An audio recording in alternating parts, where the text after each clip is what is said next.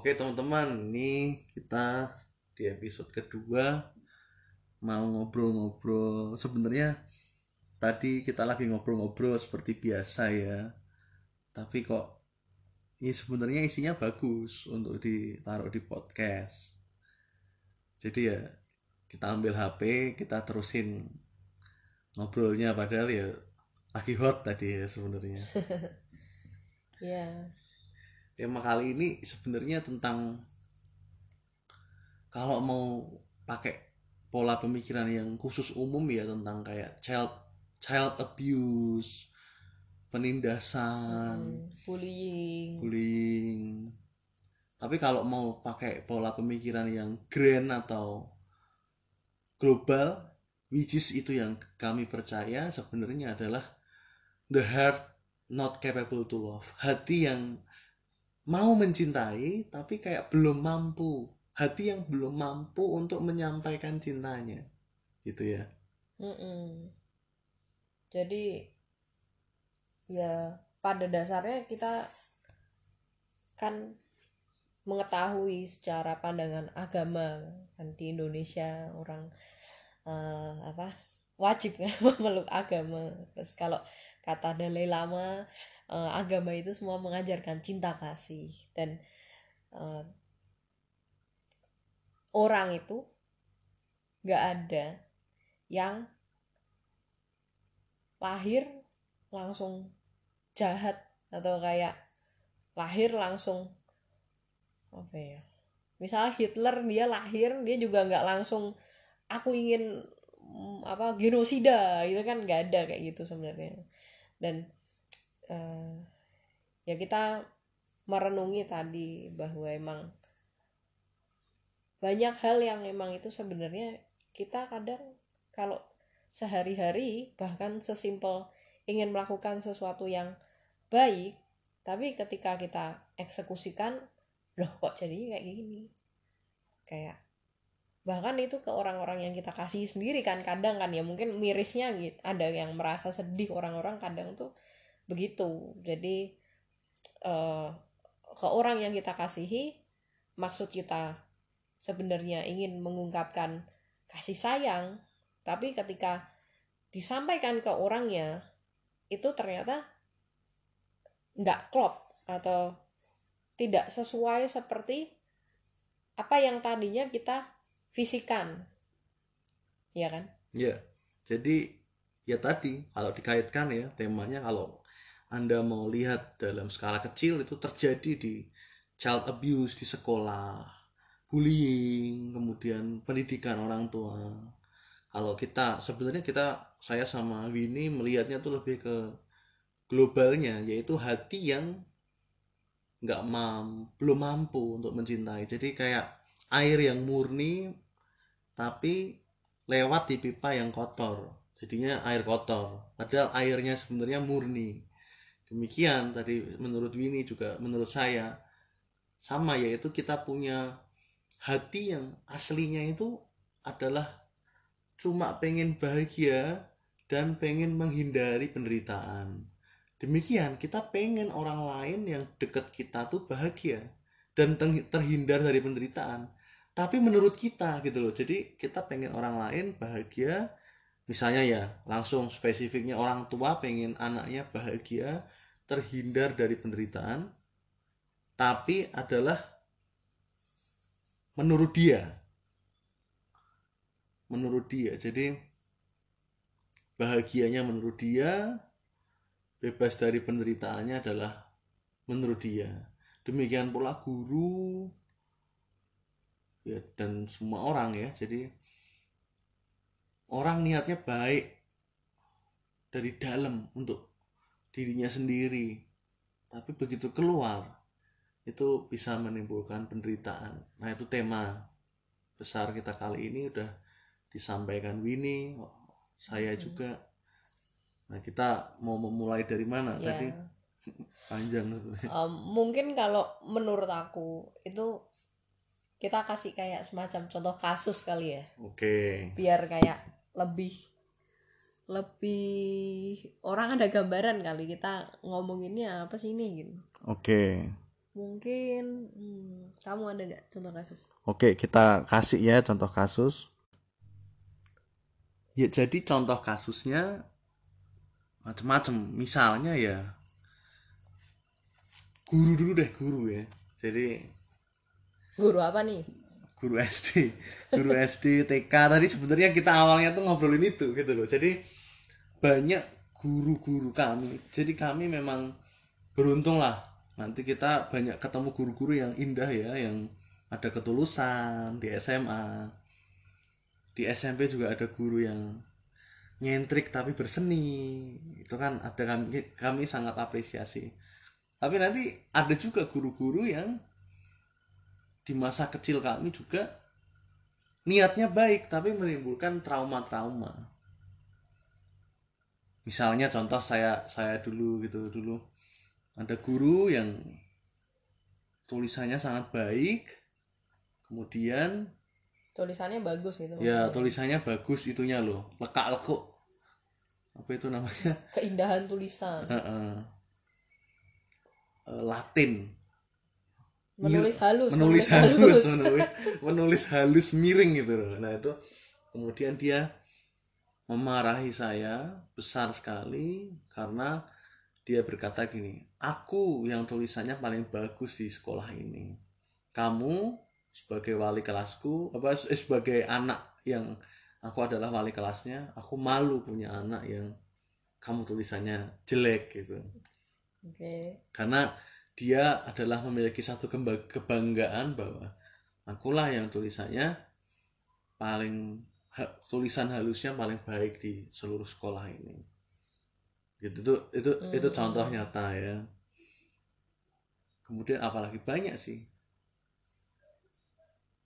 Tadi ada cerita bahwa apa guru yang apa misalnya dia Winnie ini ya sakit gitu ya. Terus niatnya baik niatnya baik tapi ya melakukan treatmentnya adalah dengan apa ya istilahnya yang enak tuh? Kayak roughly ya roughly roughly itu bahasanya oh, misalnya orang lagi mimisan kemudian dia siram pakai air dingin anak kecil dia dia apa siram dengan hentakan ya dengan dengan air dingin. Mungkin maksudnya biar biar apa eh, biar biar darahnya beku gitu ya. mm-mm. untuk menghindarkan dari eh, cilaka kan sebenarnya maksudnya. Hmm, hmm. apalagi banyak sih sebenarnya kayak gitu. ya banyak sih. Kalau sebenarnya nggak kasus spesifik tapi kita sering ngobrolin sehari-hari itu mungkin yang kamu sering suka juga itu itu sih Asian parent atau eh, orang tua Asia yang Hmm, hmm. pernah kan kayak eh, yang iklan Singapura itu loh yang kamu cerita yang nanti eh, dia eh, orang tuanya tuh menunjukkan cinta kasihnya dengan Hmm, makanan iya Iya kan? Nah, itu sebenarnya bukan hal yang itu di iklan itu kan sebenarnya justru ter, eh, terlihatnya mengetuk hati atau membuat terharu kan Hmm. iklannya kan. Nah, tapi eh, itu contoh bagusnya. Hmm, Nah, nanti kalau yang contoh yang mungkin kurang apa ya bahasanya ya. eh istilahnya sehari-hari itu kurang tersampaikan message-nya atau pesan kas- kasihnya itu kurang tersampaikan. Itu mungkin di hal-hal yang masuknya ke misalnya ke hal-hal moral seperti apa sih? eh kalau tidak mendengarkan kata orang tua eh, bisa apa kalau orang zaman dulu kan dipukul atau em, eh, ya mendapatkan hukuman-hukuman yang istilahnya sebenarnya kontraproduktif gitu. atau kayak orang jadi kayak nggak ngerti kenapa sih dia harus gitu essentially Iya. dia malah kayak ngiranya wah kalau gue atau saya nggak melakukan hal A maka akan terjadi cilaka gitu kan nah padahal kalau kita atau orang tua itu ya tapi ini kita nggak maksudnya nggak kayak blaming orang tua itu secara person ya tapi kita kayak melihatnya secara budaya itu emang ada e, cara mengajar dari spesifik e, budaya orang tua Asia yang memang menyampaikannya udah dari mungkin zaman ya, ribuan tahun lalu tuh seperti itu gitu yang e, kalau kita lihat sekarang atau kita renungkan itu sebenarnya kayak uh, apa yang ingin disampaikan itu kayak jadi blur gitu jadi kayak apa sih? Kayak ini kayak kayak jadi kurang efektif lah pokoknya bahasanya sebenarnya.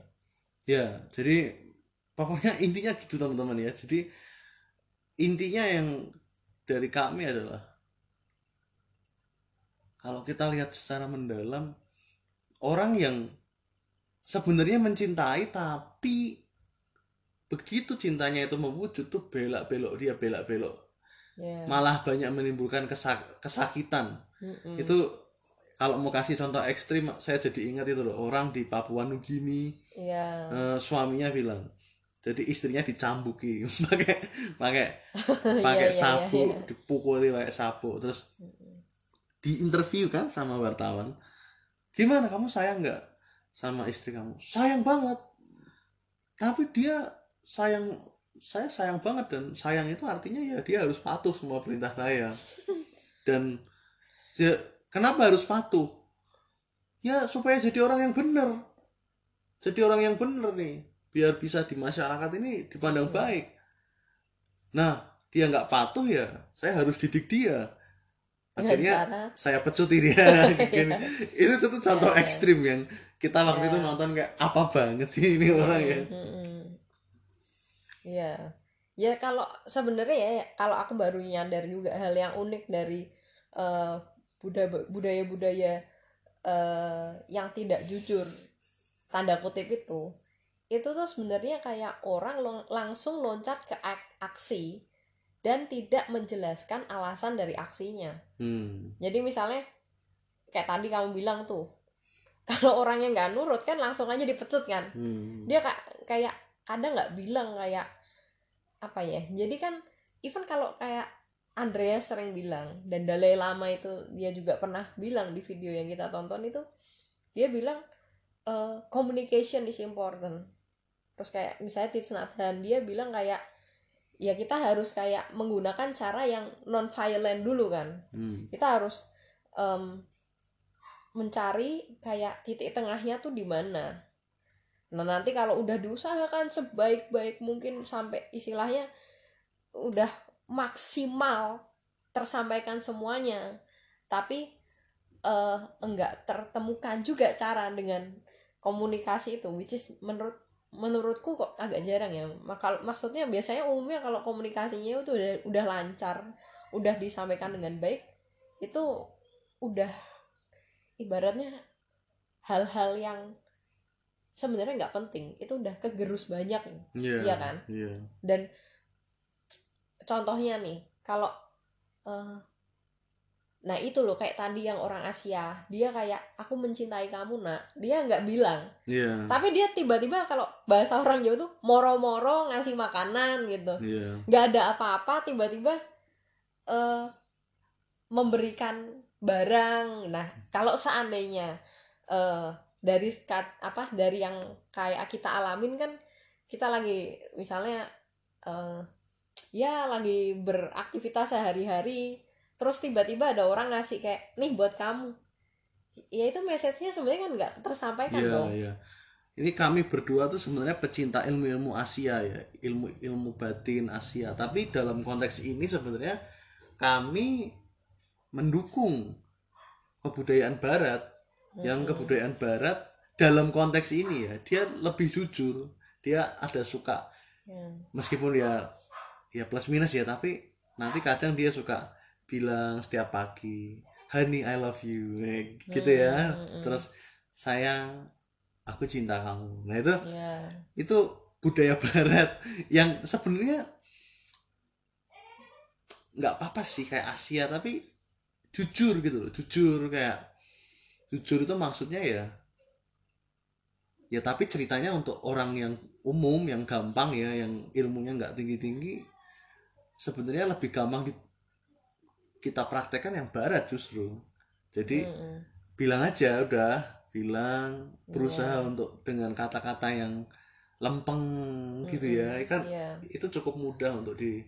dilihat gitu loh Iya, ya sebenarnya sih mungkin buat ada juga teman-teman yang mendengarkan itu wah itu kan sulit sekali. Saya Hmm. saya nggak mampu untuk melakukan hal itu. Ya sebenarnya itu bukan hal yang harus dipaksa sih.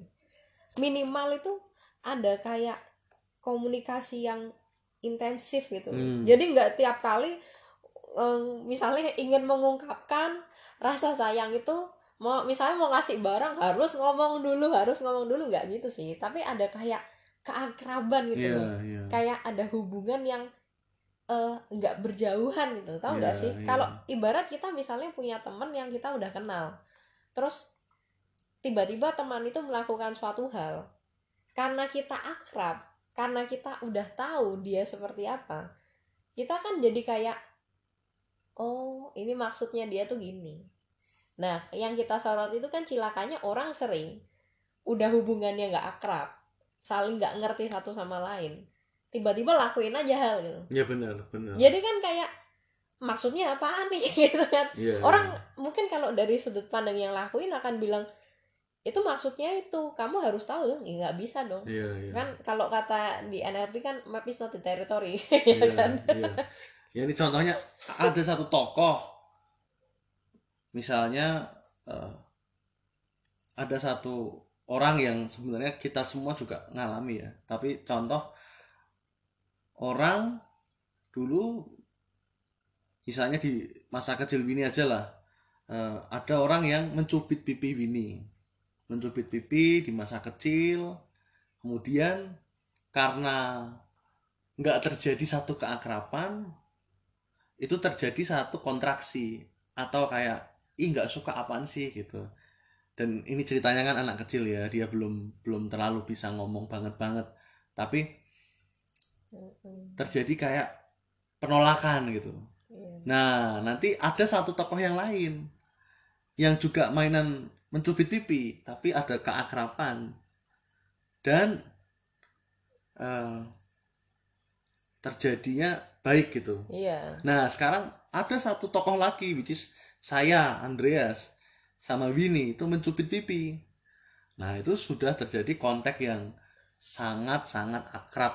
Bahkan Iya. sudah Winnie tahu Andreas mencubit pipi, terus nanti bahkan mencubit pipinya lebih suka keras atau lembut. Kalau keras teksturnya ke kanan atau ke kiri itu Iya.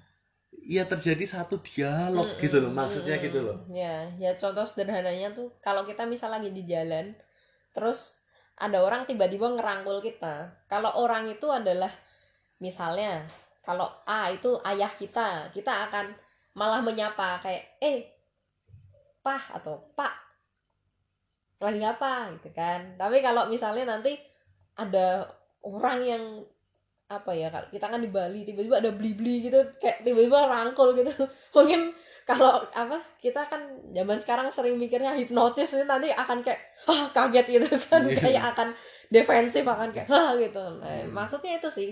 Itu kan kalau kita ya iyalah kalau orang orang asing kita akan bingung lah tapi kan kalau kita lihat nah kenapa kalau ayah kita kita nggak bereaksi? Soalnya kan kita udah tahu kayak oh ini siapa? Kenapa dia ngerangkul kita? Kenapa dia gini? Deh kita udah ada kayak tahu gitu kan. Makanya kita nggak kayak eh, bereaksi yang panik atau kayak em, mungkin oh, eh, malah ofensif langsung mukul atau apa gitu Nah, itu tadi ceritanya adalah orang dari luar ya. Nah, tapi poinnya juga adalah bahkan guru dan murid itu jarang juga terjadi dialog. Sehingga nanti ya juga tidak terjadi satu keakraban. Nah, orang tua, mentang-mentang itu orang tua juga tidak terjadi dialog. Ya. Orang tuanya sibuk sendiri dan lain sebagainya. Tidak pernah ada ngobrol hati ke hati, tidak ada pernah ada dialog jadinya ya sama aja kayak tadi perumpamaannya orang asing yang merangkul di pinggir jalan Mm-mm. Kayak loh saya kan mama kamu loh tapi nggak pernah ngobrol-ngobrol nggak pernah dialog Iya. jadinya cuma kayak konsep gitu oh ini mama mama harus dihormati oh ini papa papa harus dihormati Iya. padahal hormat itu bukan berdasarkan konsep seperti itu Mm-mm. tapi merupakan buah dari dialog merupakan buah dari satu Iya benar. eh, apa ya satu keakraban gitu loh Mm-mm. Iya dan ya itu setuju banget sih. Soalnya emang sering banget ada teman-teman itu yang eh, cerita kan bahwa eh kenapa sih saudara gue atau saudara aku yang A ini dia maksa banget padahal dia ngerti aku aja enggak. Dia kayak apa? Dia cuma memaksakan eh, persepsinya dia yang itu tuh cuma mungkin mewakili diri kita tuh sangat kecil mungkin cuma 10% misalnya kita kayak dia sering lihat kita memasak di dapur lalu dia menge- me- menginterpretasikan kita suka masak. Terus dia kayak kamu kenapa nggak jadi tukang masak aja? Gitu loh. Jadi kayak eh apa udah nggak ngerti dia kayak memberikan masukan nanti basicnya apa? Terus basicnya tuh cuma kayak ya kamu kan soalnya ponakan saya. Atau kamu kamu kan soalnya eh, saudara jauh saya gitu. Jadi kayak cuma karena ada label atau gender eh kok gender sih? Kayak label kayak role role. Misalnya ka- kamu adalah A atau B atau C makanya saya tahu yang baik untuk kamu. Nah padahal untuk mengetahui yang baik itu kan emang yang kayak tadi kamu bilang kan dari bahwa harus ada suatu ya obrolan. Kalau bahasa yang lebih formalnya tuh interview. Jadi kayak apa kamu sebenarnya mau apa? Atau kayak apa sih? Biasanya orang kalau di sekolah tuh kan ada guru nanyain eh, murid bakat itu "Ka- kamu sebenarnya pinginnya apa? Itu kan ya ada kan kadang di itu kan. Ya harus melewati hal yang semacam itu. Ya, plus sebenarnya leburnya atau eh, melelehnya asumsi-asumsi yang kaku dari ya. guru tersebut, orang tua tersebut, saudara tersebut, bukan Mm-mm. "Eh, yang bagus sekarang kan itu kan kuliah manajemen, Nah, itu kan ya eh, harus lebur lah satu asumsi persepsi yang kaku itu. ya benar Nah demikian sekarang kita masuk ke solusinya. Tadi kan sudah diomongkan bahwa berarti ya teman-teman ngerti lah dari semua omongan tadi ada hati yang not capable to love. Kita niatnya baik dari hati setiap dari kita, tapi sering kali hati itu belum mampu untuk mengeluarkan cahayanya dengan begitu tulus dan jujur Mm-mm. tidak tersampaikan. Nah, solusinya ya tadi ya pertama-tama adalah dialog, dialog, Mm, dialog. interview, dialog. Kemudian listening berarti kan ya. Interview, di- dialog, mendengarkan. Kemudian leburnya leburnya asumsi persepsi yang berbasis konsep. Kamu kan anakku, kamu kan muridku. Nah, itu ya mem- membuat terciptanya dialog yang lebih sehat. Nah, terus mari kita, kita dalamkan apalagi bagaimana supaya kita bisa memiliki hati yang jujur untuk mencintai. Iya. Kalau menurut aku mungkin eh, banyak orang yang itu sih, yang menderita karena itu tuh bagus untuk itu loh, Tits Nathan yang dia kayak aduh aku menderita nih karena dia. Tapi kita melihat bahwa orang yang bikin kita menderita, dia juga menderita. Jadi kayak bahasanya Tits Nathan itu dia I suffer, you suffer. Jadi kayak dibalik dari kebusukan atau kayak kebodohannya dia yang nggak ngerti kita itu itu sebenarnya ada niat baik dan mungkin kalau susah untuk memaafkan itu ya kita kayak mau belajar meskipun sulit melihat bahwa ya dia juga menderita karena dia sebenarnya niatnya baik tapi dia nggak bisa mengekspresikan itu Iya. Kalau buat kita yang mengalami child abuse atau satu trauma-trauma, kita boleh mulai untuk menyadari, tarik nafas dan buang nafas. Kita bisa terbuka. Tadi seperti yang Winnie bilang bahwa yes I suffer also. And you also suffer. Jadi orang-orang yang membuat kita menderita itu juga menderita. Dan kita juga menderita. I suffer you suffer. Dan ini semua terjadi karena misunderstanding. Karena kekeliruan kita dalam mengenal realitas jadi terjadi itu ignorance atau ignorance itu terjadi satu kesalah pengertian unskillfulness kayak ya tadi air yang murni keluar dari pipa yang berkarat keluarnya air berkarat. Dan karena batin persepsi kita dipenuhi oleh karat-karat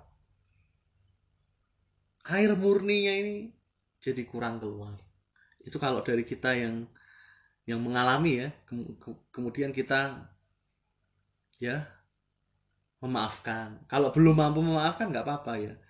Akui aja dan ya saya mengakui semua itu dan saya belum mampu memaafkan. It's okay untuk belum mampu mem memaafkan dan saya terbuka terhadap kemungkinan yang baru.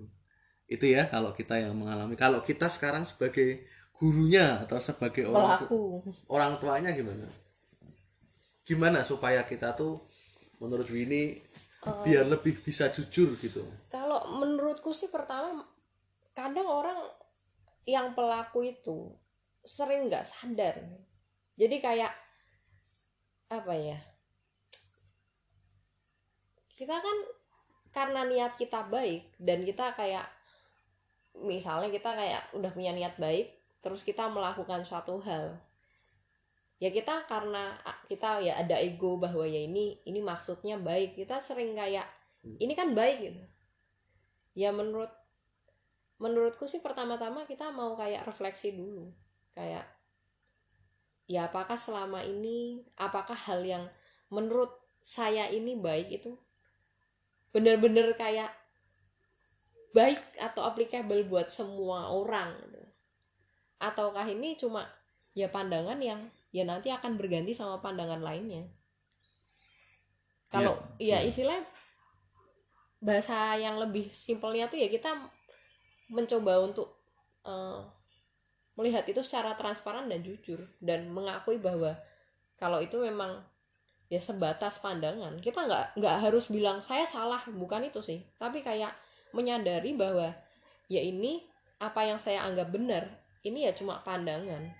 Dan pandangan benar itu. Nanti satunya bukan yang lain bukan pandangan yang salah tapi pandangan benar yang lain ya kan? Jadi kayak jujur bahwa ya ini just a few. Nggak harus kita kayak genggam nggak harus kita kayak bela-bela gitu. Ya itu berarti kalau buat yang udah nonton episode 1 kembali lagi ya melihat persepsi sebagai persepsi adalah kebijaksanaan. Ya. melihat pandangan sebagai pandangan adalah kebijaksanaan. Melihat tubuh sebagai tubuh bukan sebagai satu-satunya nih. Inilah aku. Nah itu ya adalah kebijaksanaan. Jadi ya kembali lagi memang tidak bisa dipungkiri melihat realita itu membuat kita lebih bebas dan lebih berbahagia. Nah kalau tadi ya disimpulkan yang dari ini berarti memang yang pertama kita mesti sadar dulu kita tenang dan sadar dulu kalau kita teroccupied terasuki oleh berbagai energi-energi atau pandangan-pandangan terutama yang keliru terutama pandangan sih. Kalau mm -hmm. energi itu nanti itu petualangan yang sangat lebih panjang lagi. Tapi pandangan keliru kalau kita terasuki oleh pandangan-pandangan yang keliru, dia harus nurut sama saya. Saya inilah yang lebih superior. Akulah orang tua yang lebih tahu. Kamu anak adalah kamu tidak tahu. Nah, itu pandangan-pandangan itu akan membawa kita ke penderitaan yang lebih dalam. Pertama-tama kita sadar, tenang. Kalau kita bisa sadar dan tenang, kita bisa mendengarkan apa suara hati kita, apa bis apa uh, bakat atau kemauan dari anak kita, dari murid kita. Jadi pertama aware. Begitu kita bisa aware, kita bisa listen, kita bisa mendengarkan.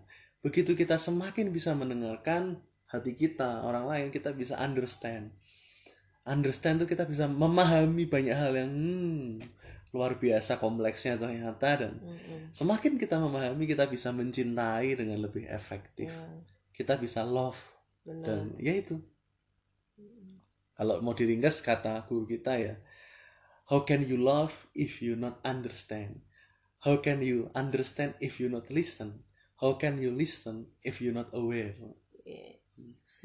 gitu ya mantap ya itu Mm. memang ya Iya. gitulah Iya. Nanti otomatis menurutku kalau misalnya kita udah kenal orangnya, kita udah kayak nggak loose, jadi losing grip, udah nggak mencengkeram sama pandangannya itu. Nanti kita mampu untuk kayak empati sama orangnya, kayak oh dia kalau seandainya saya menjadi dia atau saya di posisinya dia bagaimana perasaannya Hmm. itu kalau udah ada keakraban sama udah ada kayak apa ya losing grip dari konsepsi-konsepsi itu akan kayak otomatis aligning sendiri sih nggak usah kayak manually kayak saya harus ini atau harus Ya, itu. otomatis. Mm-mm. kalau kita bawa ke yang spesifik lagi ya kalau sebagai guru kita bisa mengerti eh, murid gitu ya bisa lebih enjoy bisa li- lihat murid tuh seperti kayak teman dan ini ini kalau yang ini udah saya buktikan ya memang saya pernah ber- berapa tahun jadi dosen.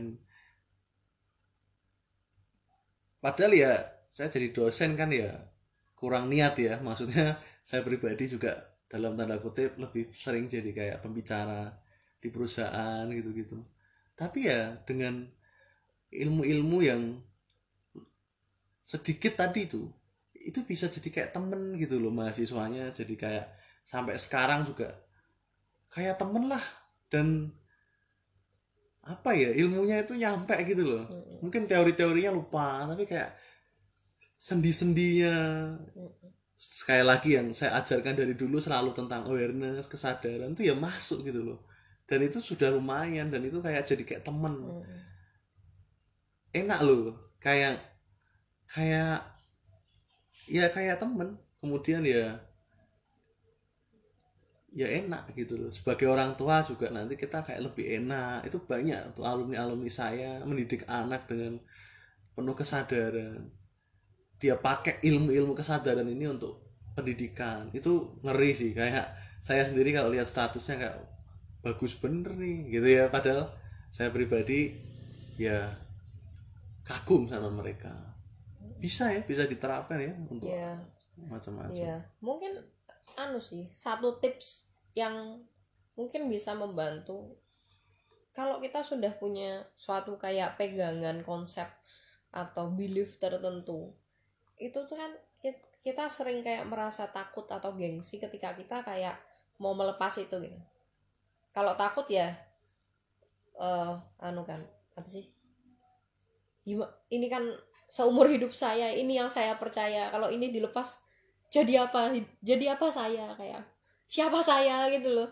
Hmm. ya itu kayak lepasin aja kayak sebenarnya nggak apa-apa. Ya mungkin susah sih. Saya sendiri juga banyak hal-hal yang ya karena ya namanya kita hidup bermasyarakat lingkungan orang tua keluarga itu kan ada doktrin-doktrin hal-hal konsep yang eh, kita sering anggapnya itu ya gitu-gitu aja.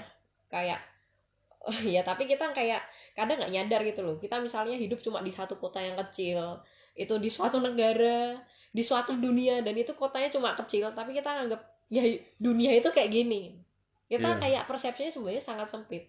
Dan ketika kita mau dicopot persepsinya itu. Itu kita kayak takut gitu loh kayak saya saya nggak pernah diri saya lagi gitu loh. Iya. nah itu sebenarnya itu hal yang bagus banget kan. Ketika kita udah ada kayak dorongan untuk ngelepas itu jangan takut kayak lepasin aja nggak apa-apa. Kayak nanti bener-bener kalau itu dilepasin dan kita kayak nggak panik atau kayak ya panik boleh lah. Tapi kayak kita kayak eh, berusaha yang terbaik dalam kayak tapi loss eh, santai eh, apa bahasa itu let go but never give up Iya. itu nanti akan ya terjadi kayak magic gitu kayak Iya. bagus gitu loh kayak mekar gitu loh Iya.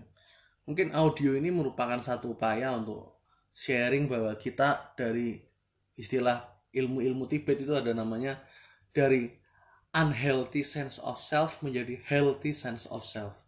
Unhealthy sense of self tuh rasa aku yang kaku.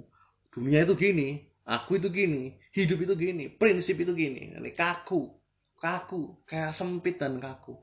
Healthy sense of self adalah masih sama, tapi dia kayak lebih lemes, lebih adaptif. Dia dia masih sama sih, masih ada rasa aku gitu, tapi tapi rasa akunya lebih santai, lebih adaptif, bisa kiri, bisa kanan, dan dia bisa merespon dengan satu uh, perubahan. Prinsipnya apa? Ya prinsipnya responsif itu sesuai situasi kondisi. Kebanyakan orang merasa dia harus punya prinsip yang gue itu gini, gue itu gini, padahal ya banyak para pemimpin di dunia ini ya prinsipnya adalah responsif tegas itu healthy sense of self ada terjadi magic di situ di mana para pemimpin-pemimpin dunia itu bisa adaptif dan bisa uh, menjawab tantangan zaman. Yeah. Padahal ya nek boleh kalau boleh jujur ya itu bukan satu akhir ya. Begitu sesuatu rasa aku itu semakin rontok dan rontok, nanti ada namanya luminous sense of self. Luminous sense of self itu lebih parah lagi indahnya. Mungkin sulit dipahami tapi ya bagi yang teman-teman mungkin tahu ya Dalai Lama itu salah satu dari banyak guru-guru kami. Ya kayak gitu. Dia yaitu luminous sense of self. Artinya adalah satu kekakuannya itu telah terganti dengan cinta kasih ulas asih dan satu terang yang tidak terkatakan. Dan itu sebenarnya lanjutan dari healthy sense of self ya tapi ya ajakan kami di video ini ya minimal yang healthy tadi ya yang dengan yang unhealthy itu soalnya nggak enak rasanya kaku-kaku gitu terus sudah gitu mencintainya nggak nggak berhasil. Kayak air murni itu jadi berkarat.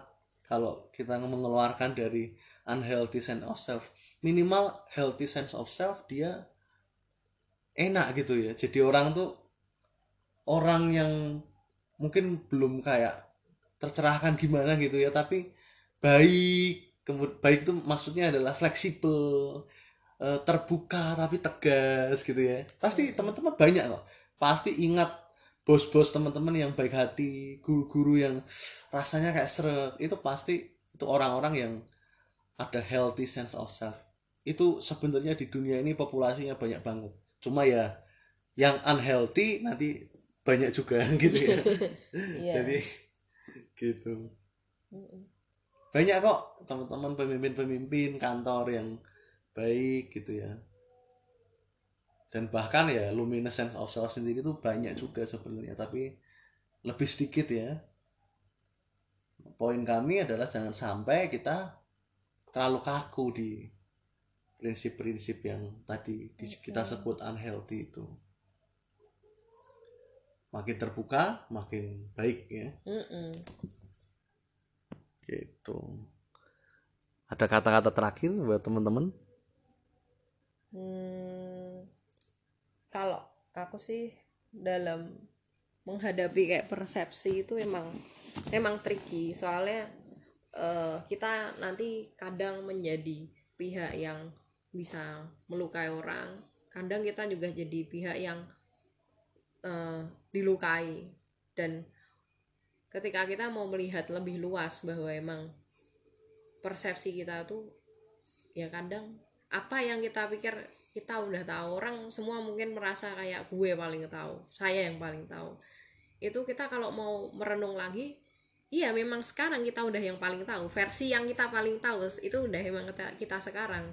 Tapi ya jangan lupa juga bahwa ya kita masih banyak hal yang kita belum tahu dan ya jangan menyerah tapi ya tetap semangat tetap strive tapi um, let go but never give up ya jadi ya itu ya muka-muka teman-teman semua bisa punya minimal healthy sense of self.